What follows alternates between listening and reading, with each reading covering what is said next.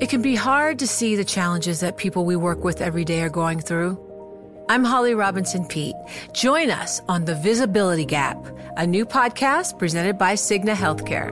Download it wherever you get your podcasts. From Silicon Valley to Wall Street, the promise and perils of artificial intelligence are playing out on the world stage.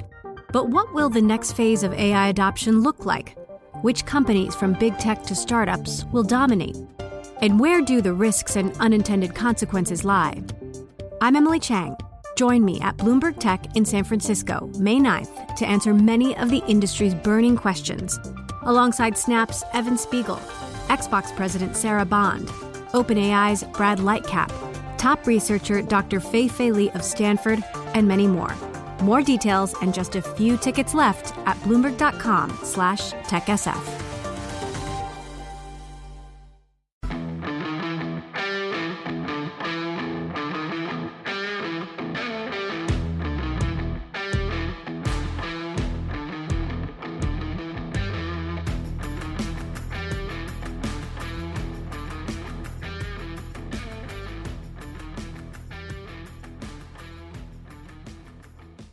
Welcome to Chopping It Up.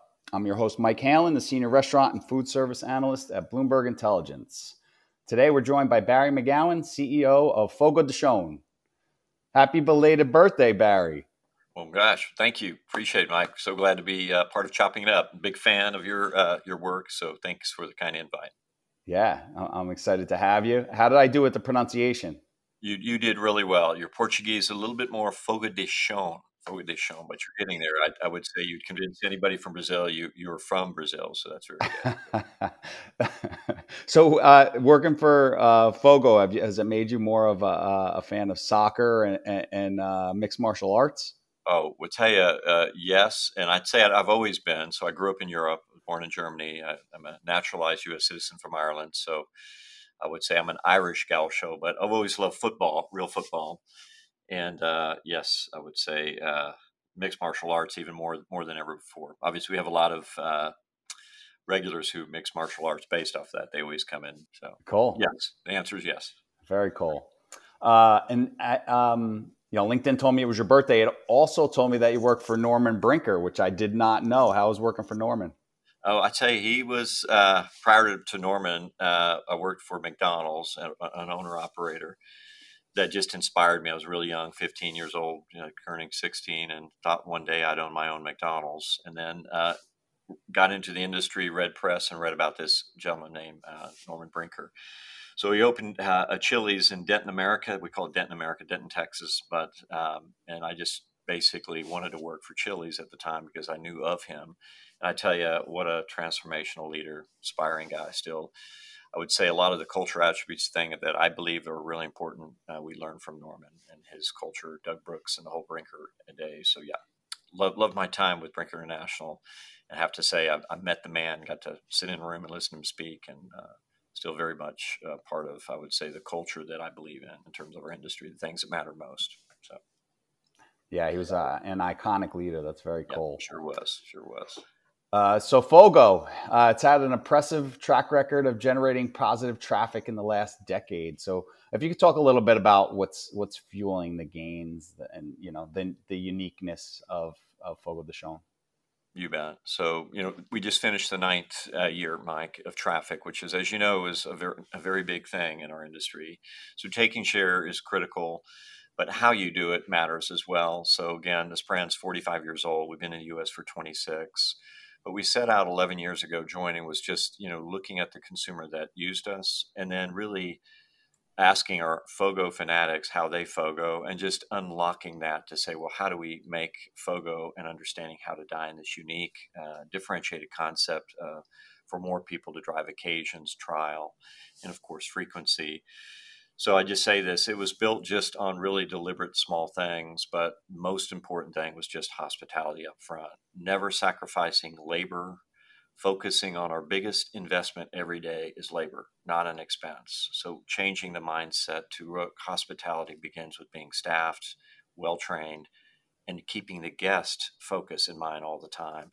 So I just say we've just leaned into uh, the fundamentals of that, and then really created uh, occasions for people who've heard about us to try us, giving entry points, price optionality, day parts, and you know little things like happy hour. Instead of doing it three to six, we just say it's happy hour all day long at Fogo.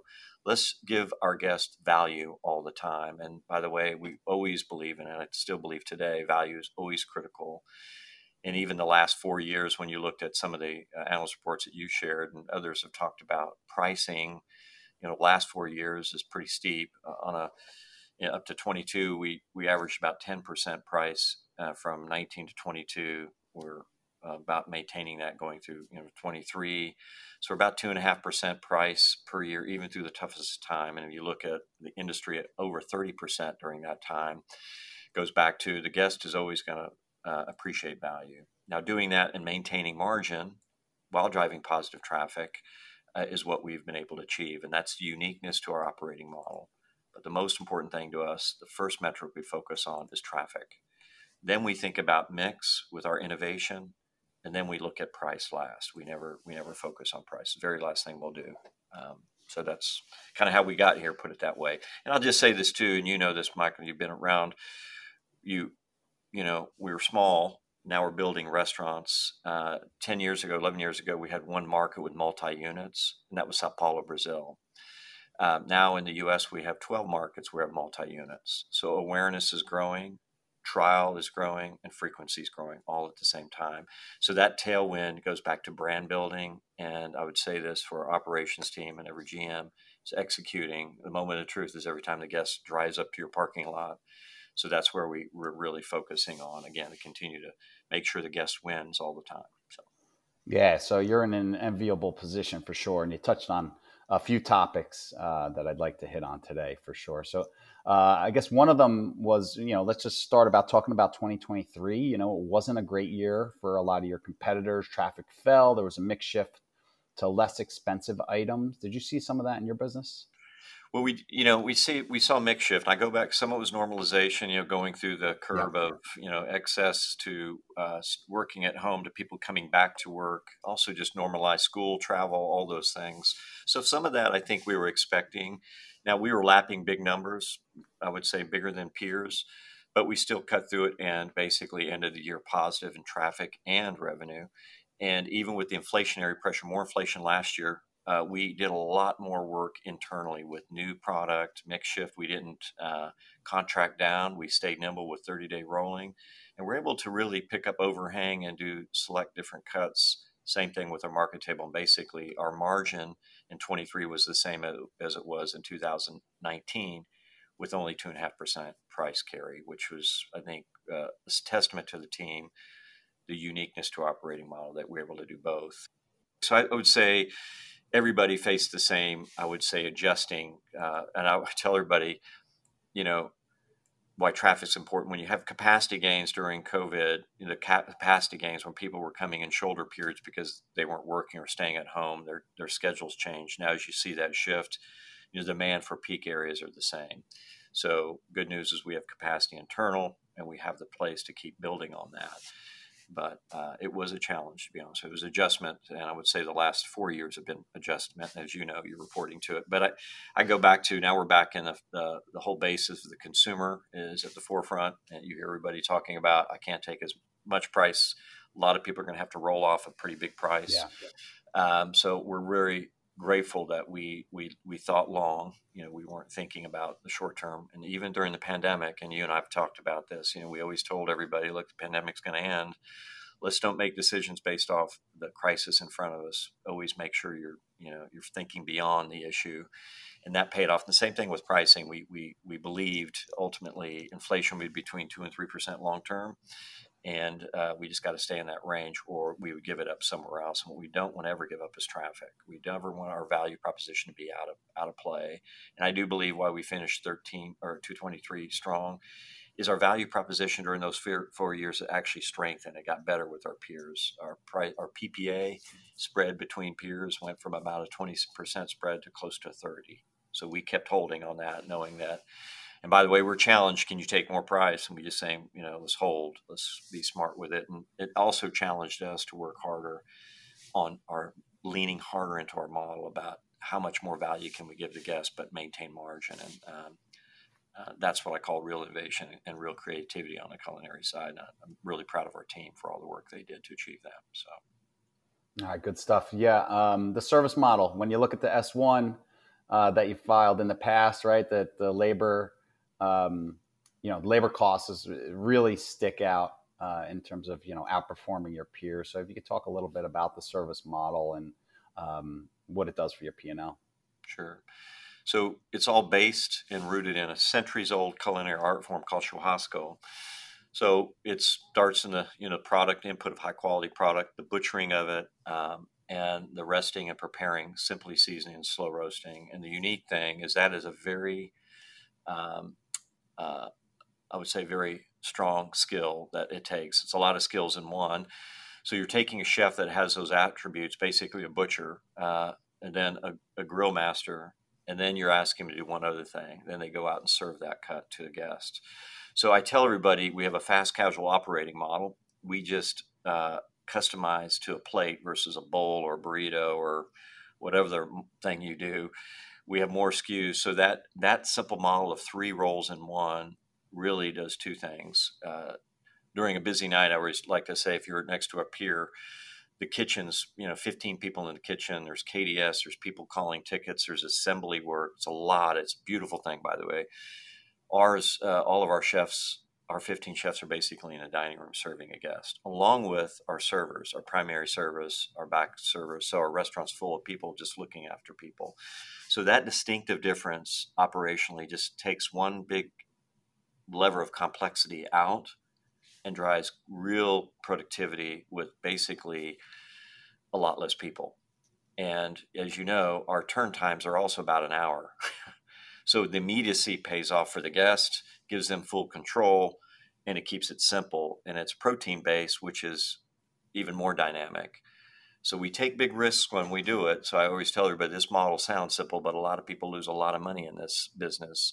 We've just done it for 45 years and we, we know the culinary art form and we really invest heavily in training, skills and development, and finding the right people for the role, because ultimately it's the guest we're trying to please. But the operating model, like you said, the structural advantage is that we just are much more productive, and probably the most mm-hmm. powerful part is the guest gets all the benefit, and that's where, where why it's so targeted and powerful. And yes, it boy, it shows up in the versus the very best in class fast casual. You know, our, our restaurant level margins are about 700 basis points, the very, very best in class um, full service. And I'm talking when I say best in class, you know, you got Darden, you've got uh, Texas Roadhouse. Uh, we're you know close to a thousand basis points uh, more productive. So it's it's pretty powerful. Not just I would say in the labor, but it also goes down into what I just explained. Also in the cost of sales for protein centric brand to run you know 28 to sub 28 percent cost of sales is pretty pretty strong. Our prime cost total prime cost about between 50 and 52 percent it's a pretty awesome model yeah for sure and uh, i'd imagine uh, the cooks make more if they're you know also participating in the tips and in the tip pool. And then you know i'd imagine that also contributes to to the very low turnover that you see. Yeah mike you, you hit the head. So it's a skilled role but we can train it, it it's a lot of training so it also broadens our audience because it's an aspirational role. And yes, uh, we pay actually great minimum wage. We pay for chefs go. You know, as you know, wage isn't uh, only just uh, tip credit. So these guys make more than tip credit most of the time, and they get tips. And we have some states with no tip credit. So we like to say, look, labor uh, is an investment. We just dollars where it matters, and they, they, they make great money and they learn great skills. And by the way, it's very rewarding. And I go back to when you find the right person, the right skills, and they mature in that, and they're serving a guest. It's really proud. If you're a chef, you love what you make and you serve it, and you, you get this satisfaction from the guest right there. And if not, they'll fix it right away so they meet us again. So that's where it plays to the culture and to your point, the retention.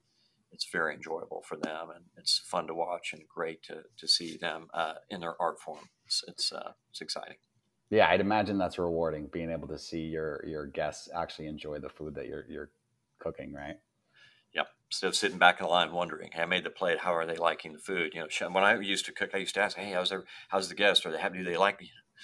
So now you get a, and the chef walk would go around and you know see the table. I would come out and talk to tables, but now today to know that our chefs are always in the dining room, that's where they should be. You know, are they anyhow? It's fun. It's a lot of fun. Yeah, it's awesome. Uh, I'm I'm a fan of it for sure. Um, it's still early days, but how's the partnership with Bain Capital going so far? Sure, I tell you, we're uh, thrilled. Uh, their engagement, uh, one, the cultural alignment. I would say this is what when we went through the process with them we chose Bain, uh, to be frank. We pursued them because the cultural alignment. We knew who they were. We knew what they had to offer. Getting their attention was always the biggest thing. We're a small brand. Look, they're a big company, mass experience, but we're glad to at least have their attention, get it, and then go through the process with them. And going through the uh, whole diligence actually validated uh, why we wanted to partner with them. So I said it's early days of September, but I tell you, we're uh, from day one, they've been engaged with our entire team uh, we went to Brazil, had our first board meeting. The entire team came, which was a lot of fun. And just we we communicate on WhatsApp, the Fogo Mundo we call it, the Fogo communication channel WhatsApp. There, and that's all by the team, the general managers and managers. We don't do it; we just get to see it. Uh, they blew up and loved it. Uh, whenever Bain people are in our restaurants, that goes wild. You know, socially uh, goes viral within our own communication platforms, which we love. So they're connected with the team already. Um, again, we'll have our global leadership conference coming up uh, this next week in San Antonio with all our international partners, all our GMs and sales managers, and the Bain teams coming to it, which again just shows their commitment to their portfolio companies, their engagement uh, from the tip of the spear to the executive team. I couldn't say anything more that we're just excited about this next chapter of, of growth with Bain Capital. Re- really excited. Um, and can you comment on, on when they would like to take the company public? Sure, I you know I would say they're long. They they they know the business. Uh, we're both mutually aligned. That look, let's just build a business, and we'll know the right time. I think that's the way we we approach it. But I would say this personally. I you know after being for two years trying to S one, I just told the team, look, for the next 20, 24 months, let's just keep continuation of our brand. So when you look back, you know, five years, six years, you keep going. Look, we're everything we're telling you, we've already achieved, and we can show you a clear path. So for us, you know, we'll have plenty new restaurants, a lot more restaurants ramping. We'll hit some key milestones uh, upcoming, and I, would like to time that by time we go public or close to, if Bain's uh, ready and we're in alignment, obviously. But we'll have our restaurants in the next two or three years. We'll have more new restaurants ramping than our core.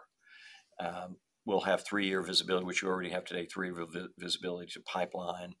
Um, we'll have over 10,000 team members. We'll be close to our first billion in revenue.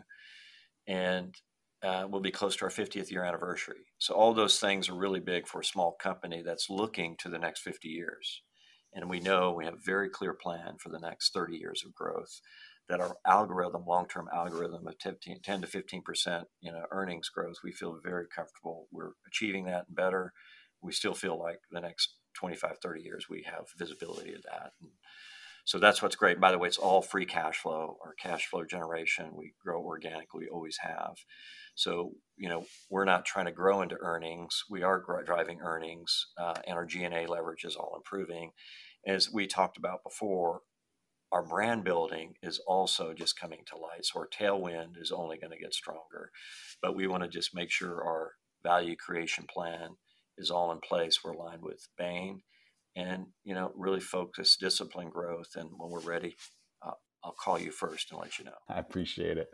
Um, let's get into the development plans. Um, how many restaurants do you have today? What's the split between company owned and franchised and, and, what do you think the preferred split is?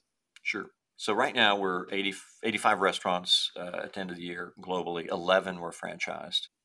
So you know franchise is everything besides brazil and the us we're from brazil uh, a Brazilian company growing in the US. And now we're planting flags internationally with really strong operating and strategic partners.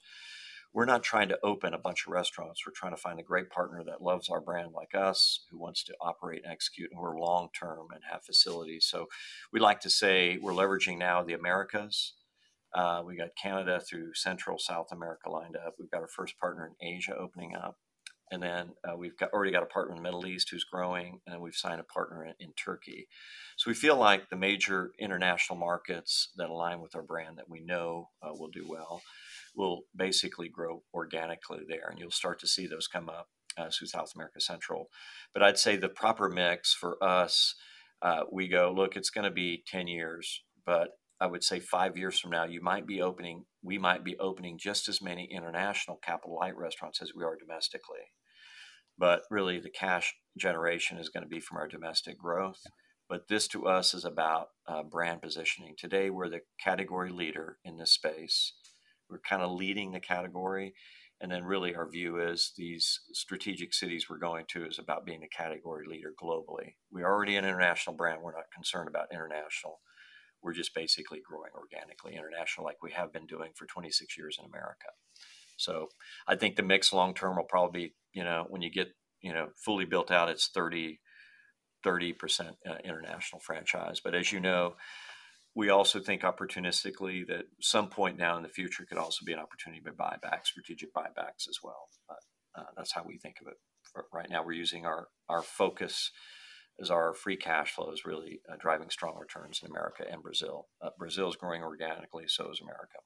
Yep, and the international business, you know, obviously it's very high margin, which is nice, and and I, I get, I'd assume you it allows you to grow a little bit faster. You have less headaches in terms of regulation, your cost of capital, everything you know on the balance sheet just gets stronger. And look, one reason we want to go public, and you know, we want uh, we feel very good. You know, Bain, uh, we're aligned with Bain on value creation. But look, post uh, public and Bain's monetization, you know, we always look to the future, and this is why we always say we, would love to just be uh, an alpha in somebody else's portfolio, and just really we get to that organic growth like we're talking about curve you know six, seven, eight years from now, we'll, be we should be buying back shares, issuing dividends, and growing at fifteen percent.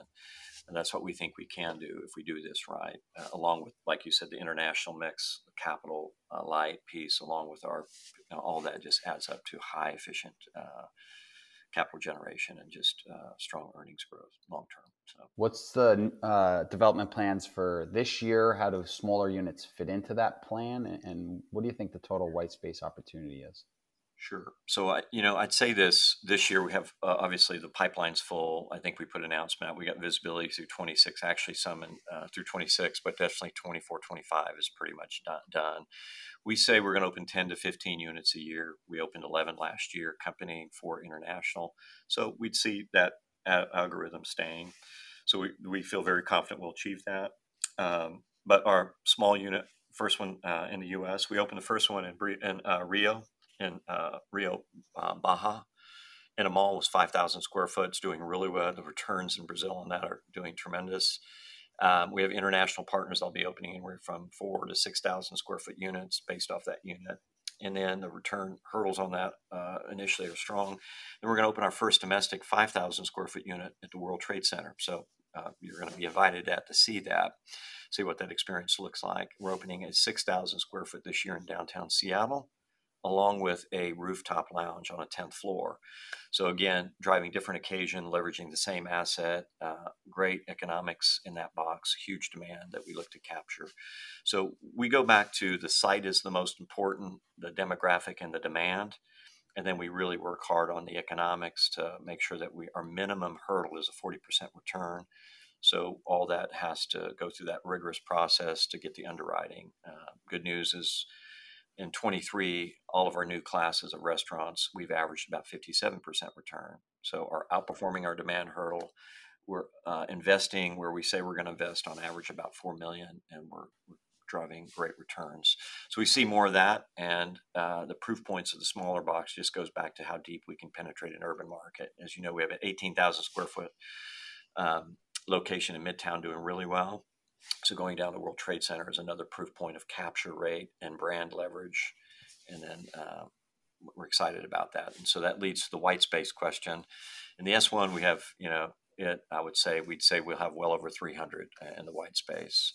We think long term we could be 600, but I go back to it's still early stage, but we still feel very good about um, how we're building. And remember, we don't have prototypes we're not constrained by prototype. I don't need three acres of land and an 8,500 square foot box.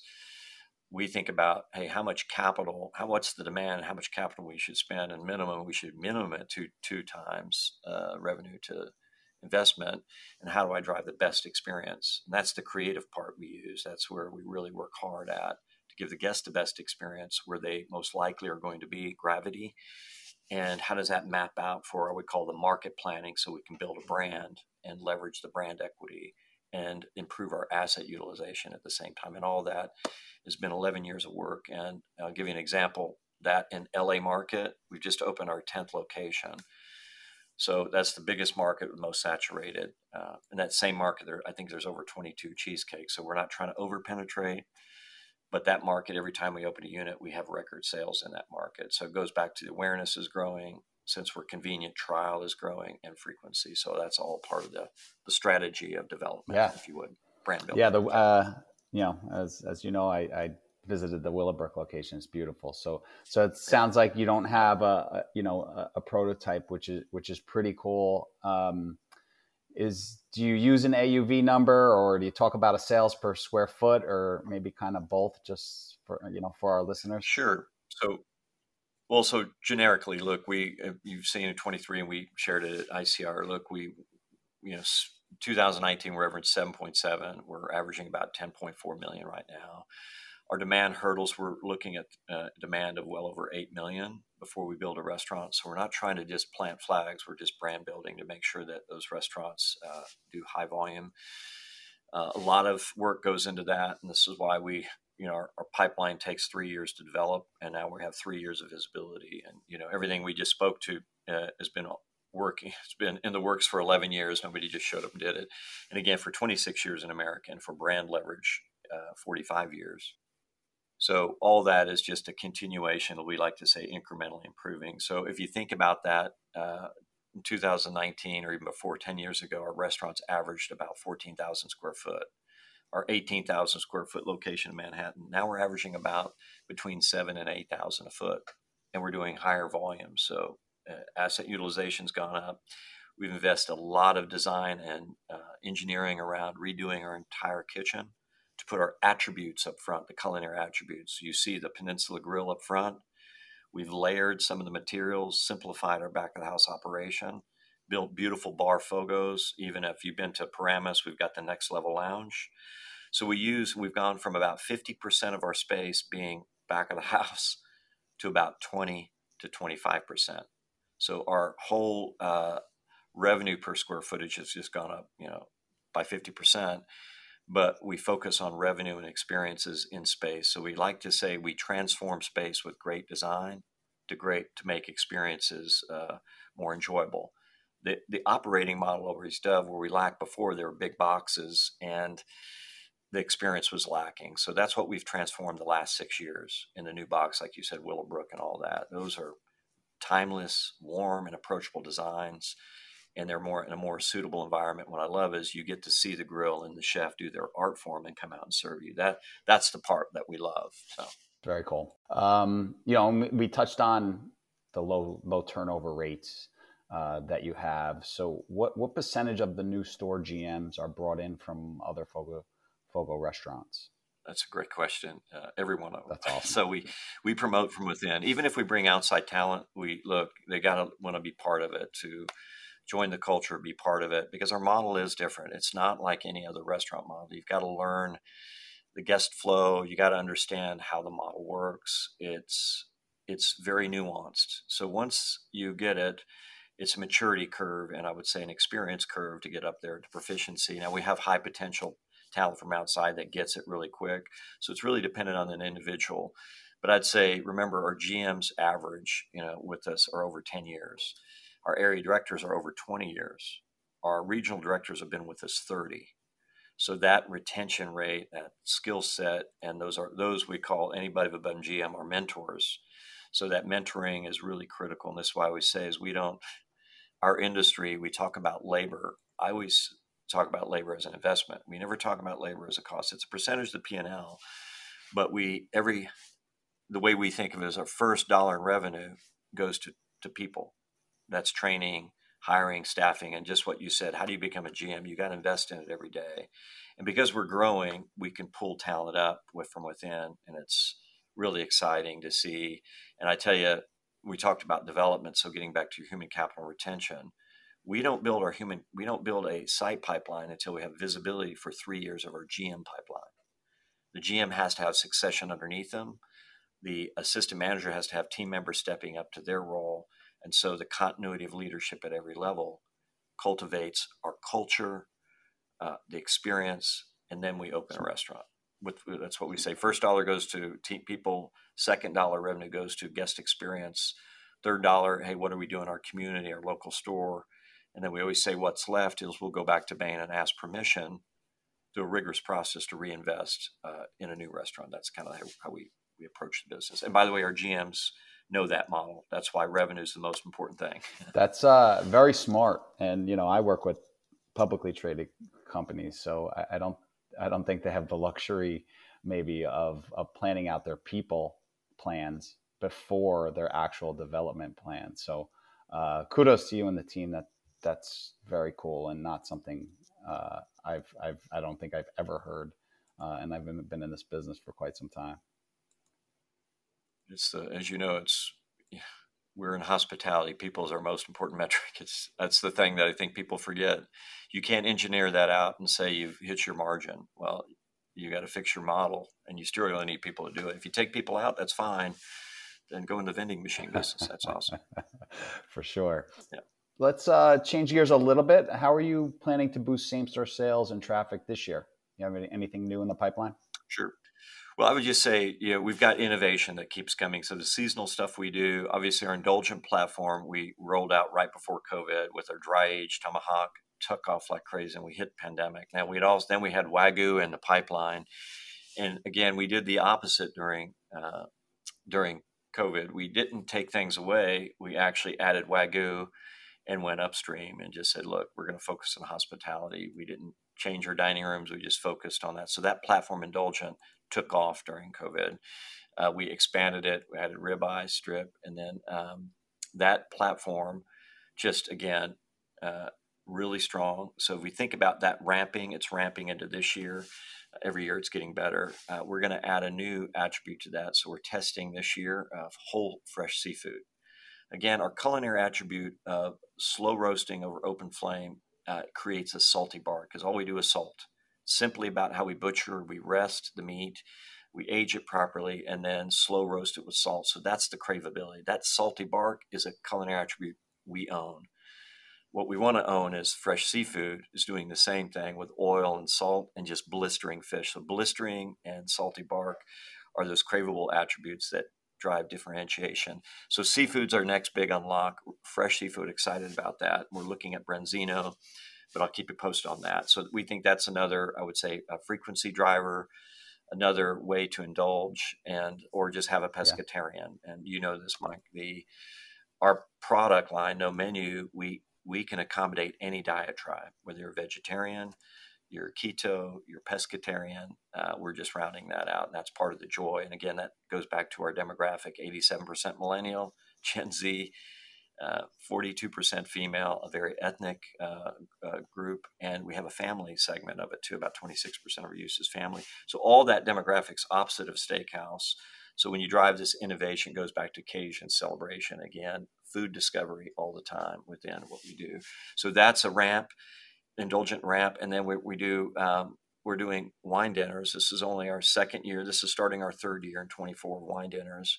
Those are growing immensely. We do four year. We're probably going to eventually go to six, but those wine dinners and our bar events we do monthly are bringing in uh, about 40 to 50 percent of the users are new new people new to our uh, new trial so that's a huge, I would say, strategic advantage of driving occasions for somebody who was aware but hadn't tried. So it becomes an entry point of trial. And again, you take those bar events of wine and wagyu, whiskey and dry age, or you go to, uh, you know, our uh, wine dinner, which is priced, you know, value pricing compared to everybody else's wine dinner, and you get the full complement, strong value, but you learn about great South American wines or great California wines, and those those are still ramping and they're meaningful because, as you know, our our liquor mix is about 14% because of our mm-hmm. velocity, right? We turn a table in an hour, but our bar Fogo platform's new and growing. So 14% liquor mix, and our new restaurants like Willowbrook, and you tried that, and Paramus, they're averaging close to 20.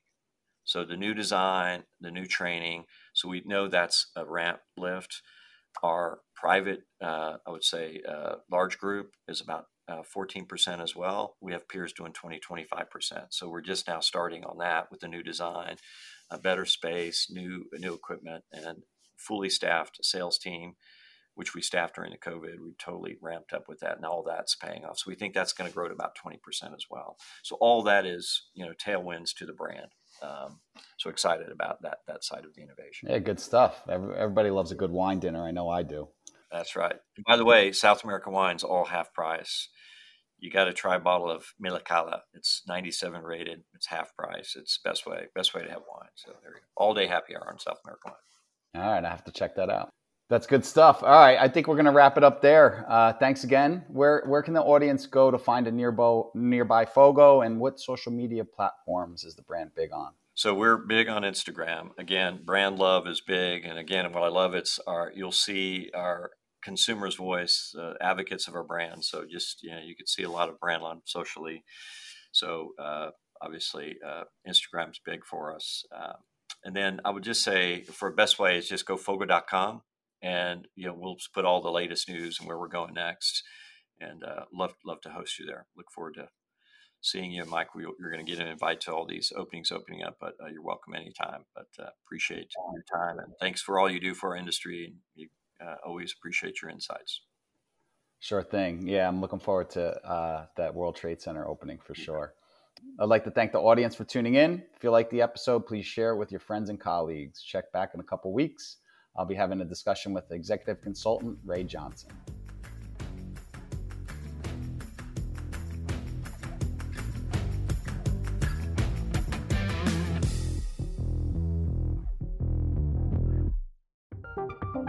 From Silicon Valley to Wall Street, the promise and perils of artificial intelligence are playing out on the world stage. But what will the next phase of AI adoption look like? Which companies, from big tech to startups, will dominate? And where do the risks and unintended consequences lie? I'm Emily Chang.